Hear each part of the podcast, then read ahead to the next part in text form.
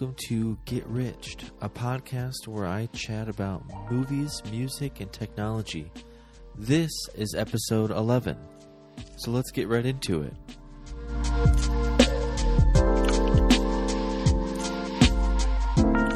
So, talking about movies, there was a couple movies over the last two weeks that I watched. Uh, the first one being The Upside. The Upside, starring Kevin Hart, Bryan Cranston, and Nicole Kidman.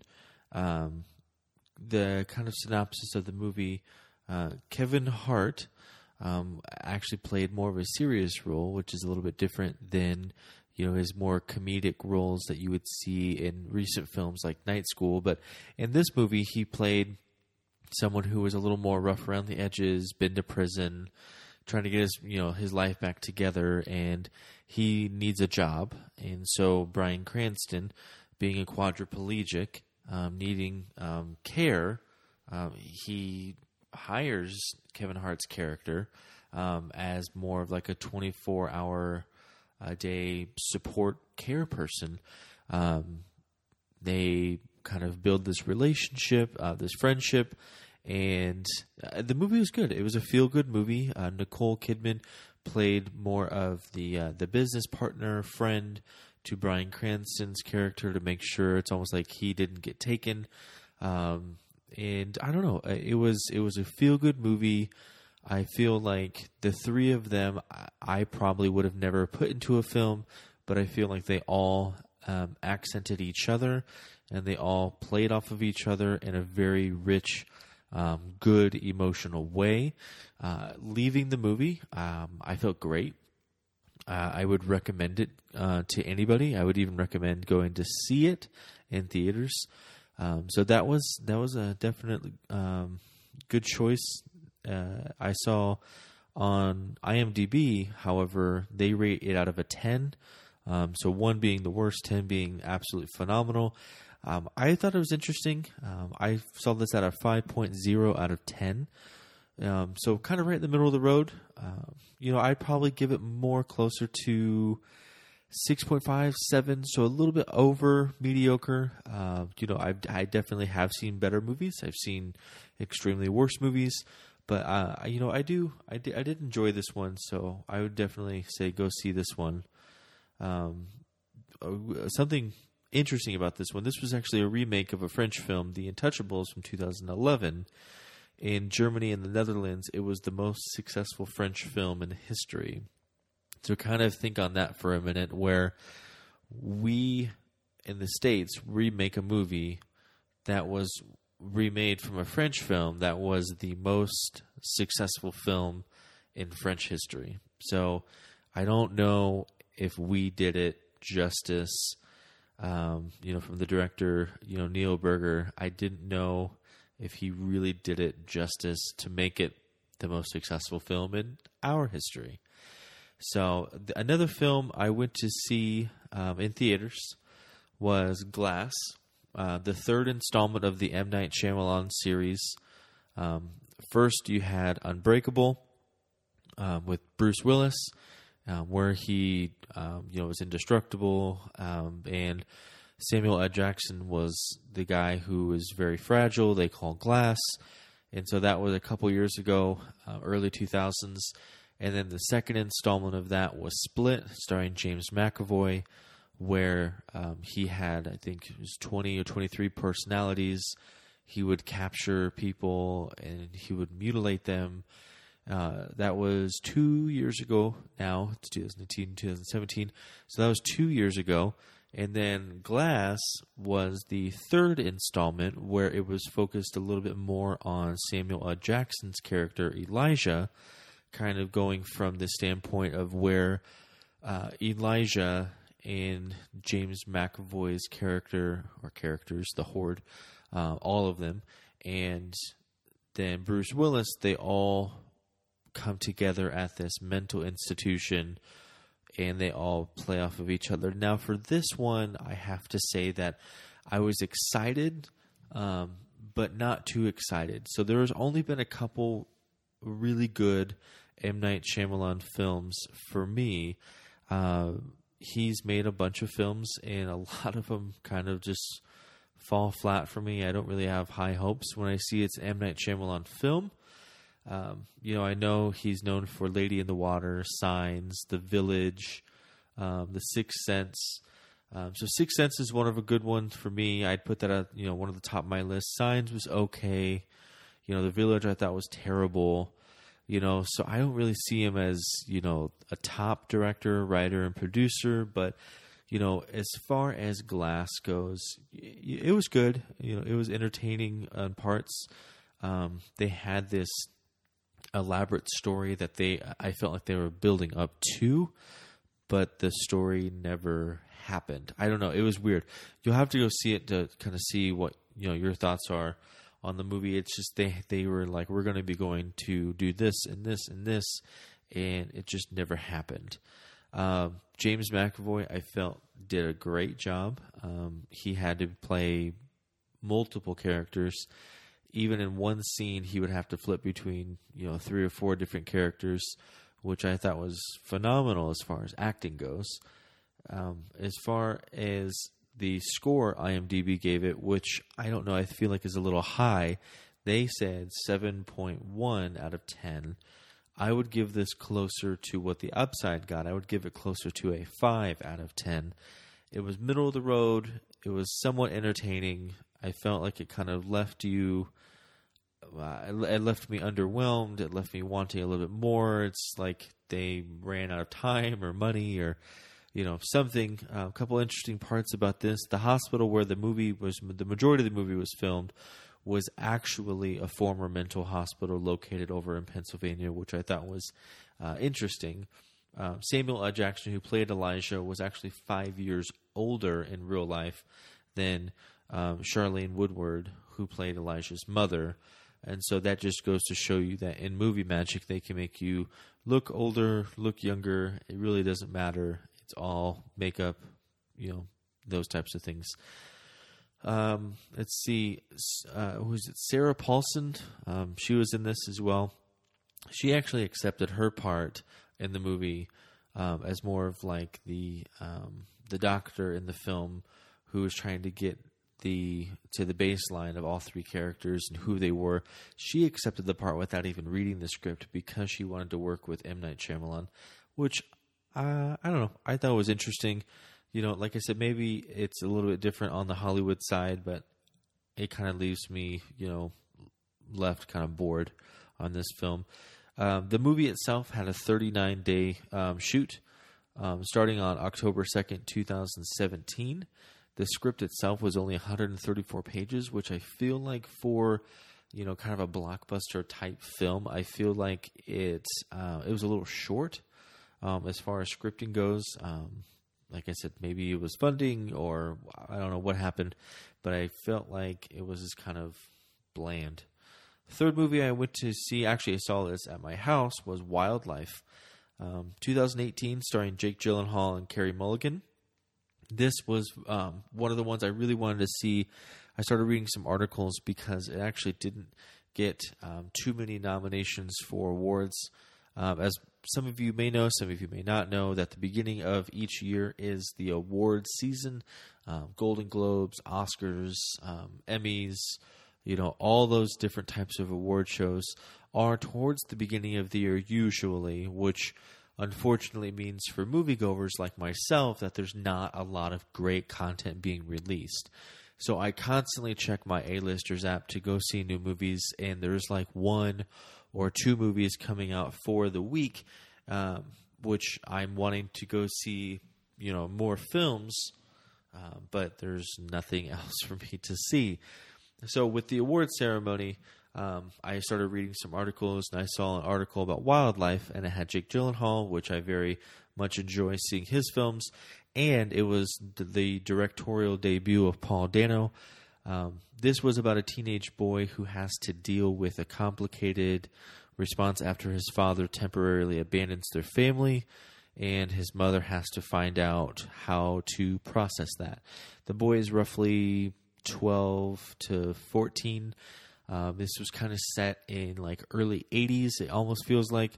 Um, this was a, it was interesting. It was kind of a, a slower film. It was more family oriented. Um, it was focused more on the emotion of the film, where the father is leaving, and the mother and the son have to try and understand and emotionally deal with that. Uh, Paul Dano said it was tempting to not use his voice as a voiceover throughout the film and kind of lead the film on, but he actually let the actors do their thing, which um, finding that information out I thought was interesting because, um, you know, I thought it would be a good touch to kind of set the mood and set the tone if Paul Dano would have done a voiceover throughout the film, but they had a lot of great, strong, emotional scenes between Carey Mulligan and Jake Gyllenhaal that I felt like they did it justice.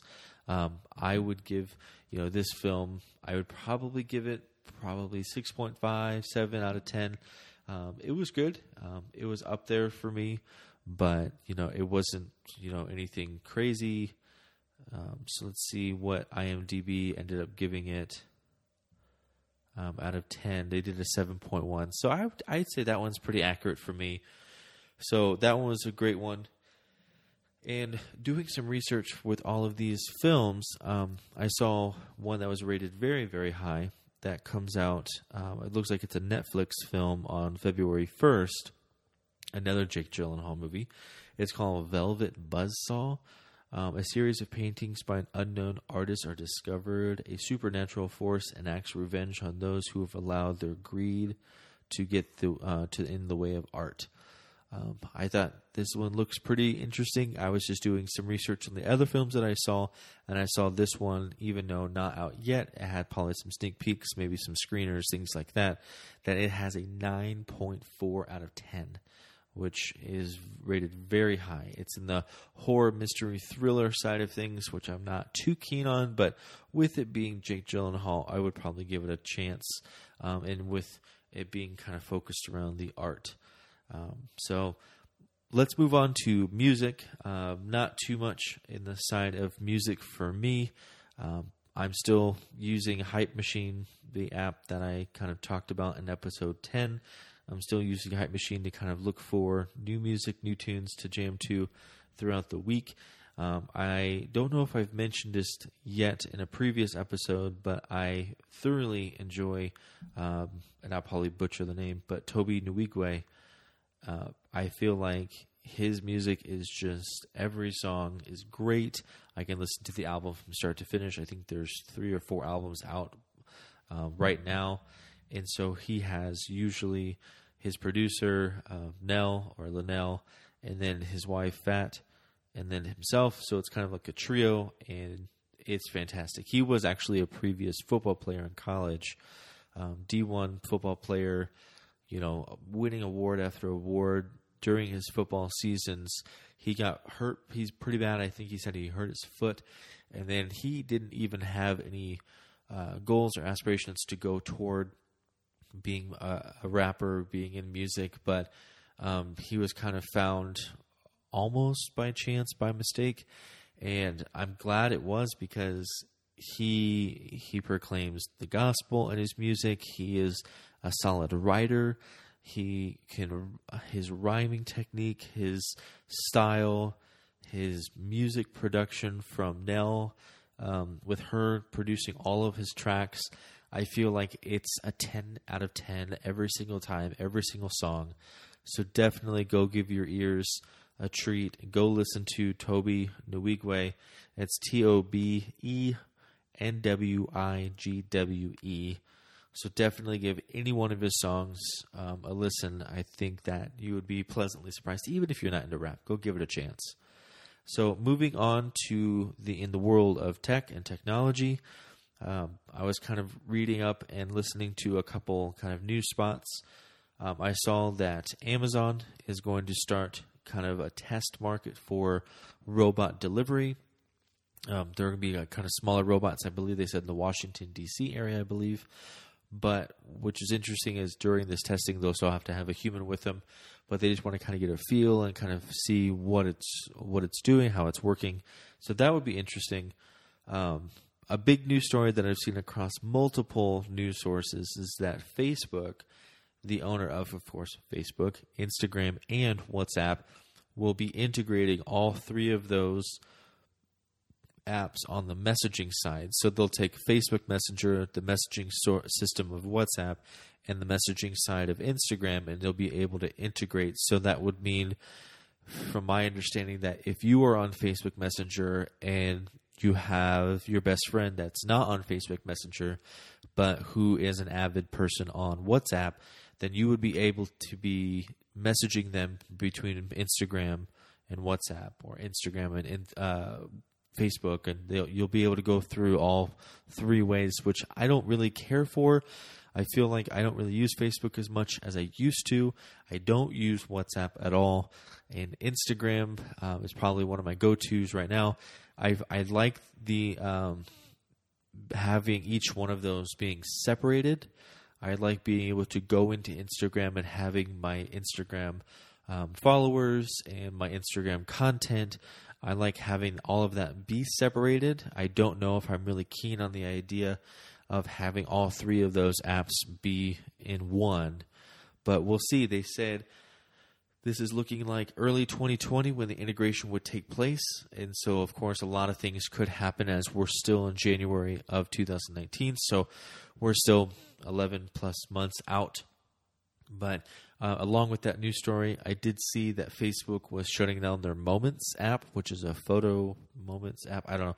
I've never heard of it. I it kind of tagged along with the other story, and so I thought I might as well throw it in here. But it's I don't know. I've never heard of it, so that's probably not any big news to anyone else.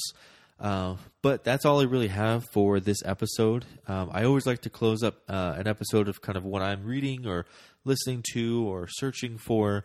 And so, what I'm listening to this week, I'm actually getting a little bit more into audiobooks um, as I am studying for some other items in my life.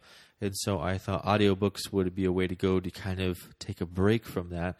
I'm reading a book by Mark Reiss called Springfield Confidential. Mark Reiss is one of the longest standing writers for The Simpsons. And so, the fact that he has a book, I thought was awesome. So I've been kind of listening to that on the audiobook, and so far so good. Um, I'm about four or five chapters in. I definitely recommend it so far. Um, great jokes, great content. Um, as far as Instagram feature, I would like to throw out an Instagram account that I feel like more people should follow. Um, for this episode, I want to throw out the Instagram account of Shane Terry Photo and Shane is S H A N E, Terry T E R R Y, and Photo is F O T O. Um, this person's out of Toronto. It kind of uh, has that film vibe with color, but kind of like that Snapchat street style. And so that's kind of the style I've been into lately. Um, speaking of that, on my Instagram, my kind of my main account is Rich, which is one R, two I's, three C's, and four H's but I've had a second account for a while. I'm kind of getting back into the second account. So my first account, Rich, um, with all those letters, is more black and white. I've kind of revamped that to be just black and white only.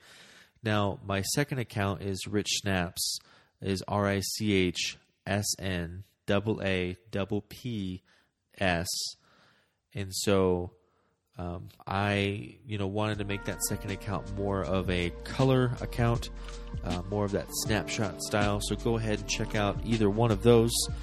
Uh, you know, leave me a comment on, you know, Instagram. Drop me a message on there. If you're on the Anchor app, you can leave a voicemail, and I can respond to it on the next episode. But that is all I really have for this episode. So I will see everybody in episode 12. Thanks.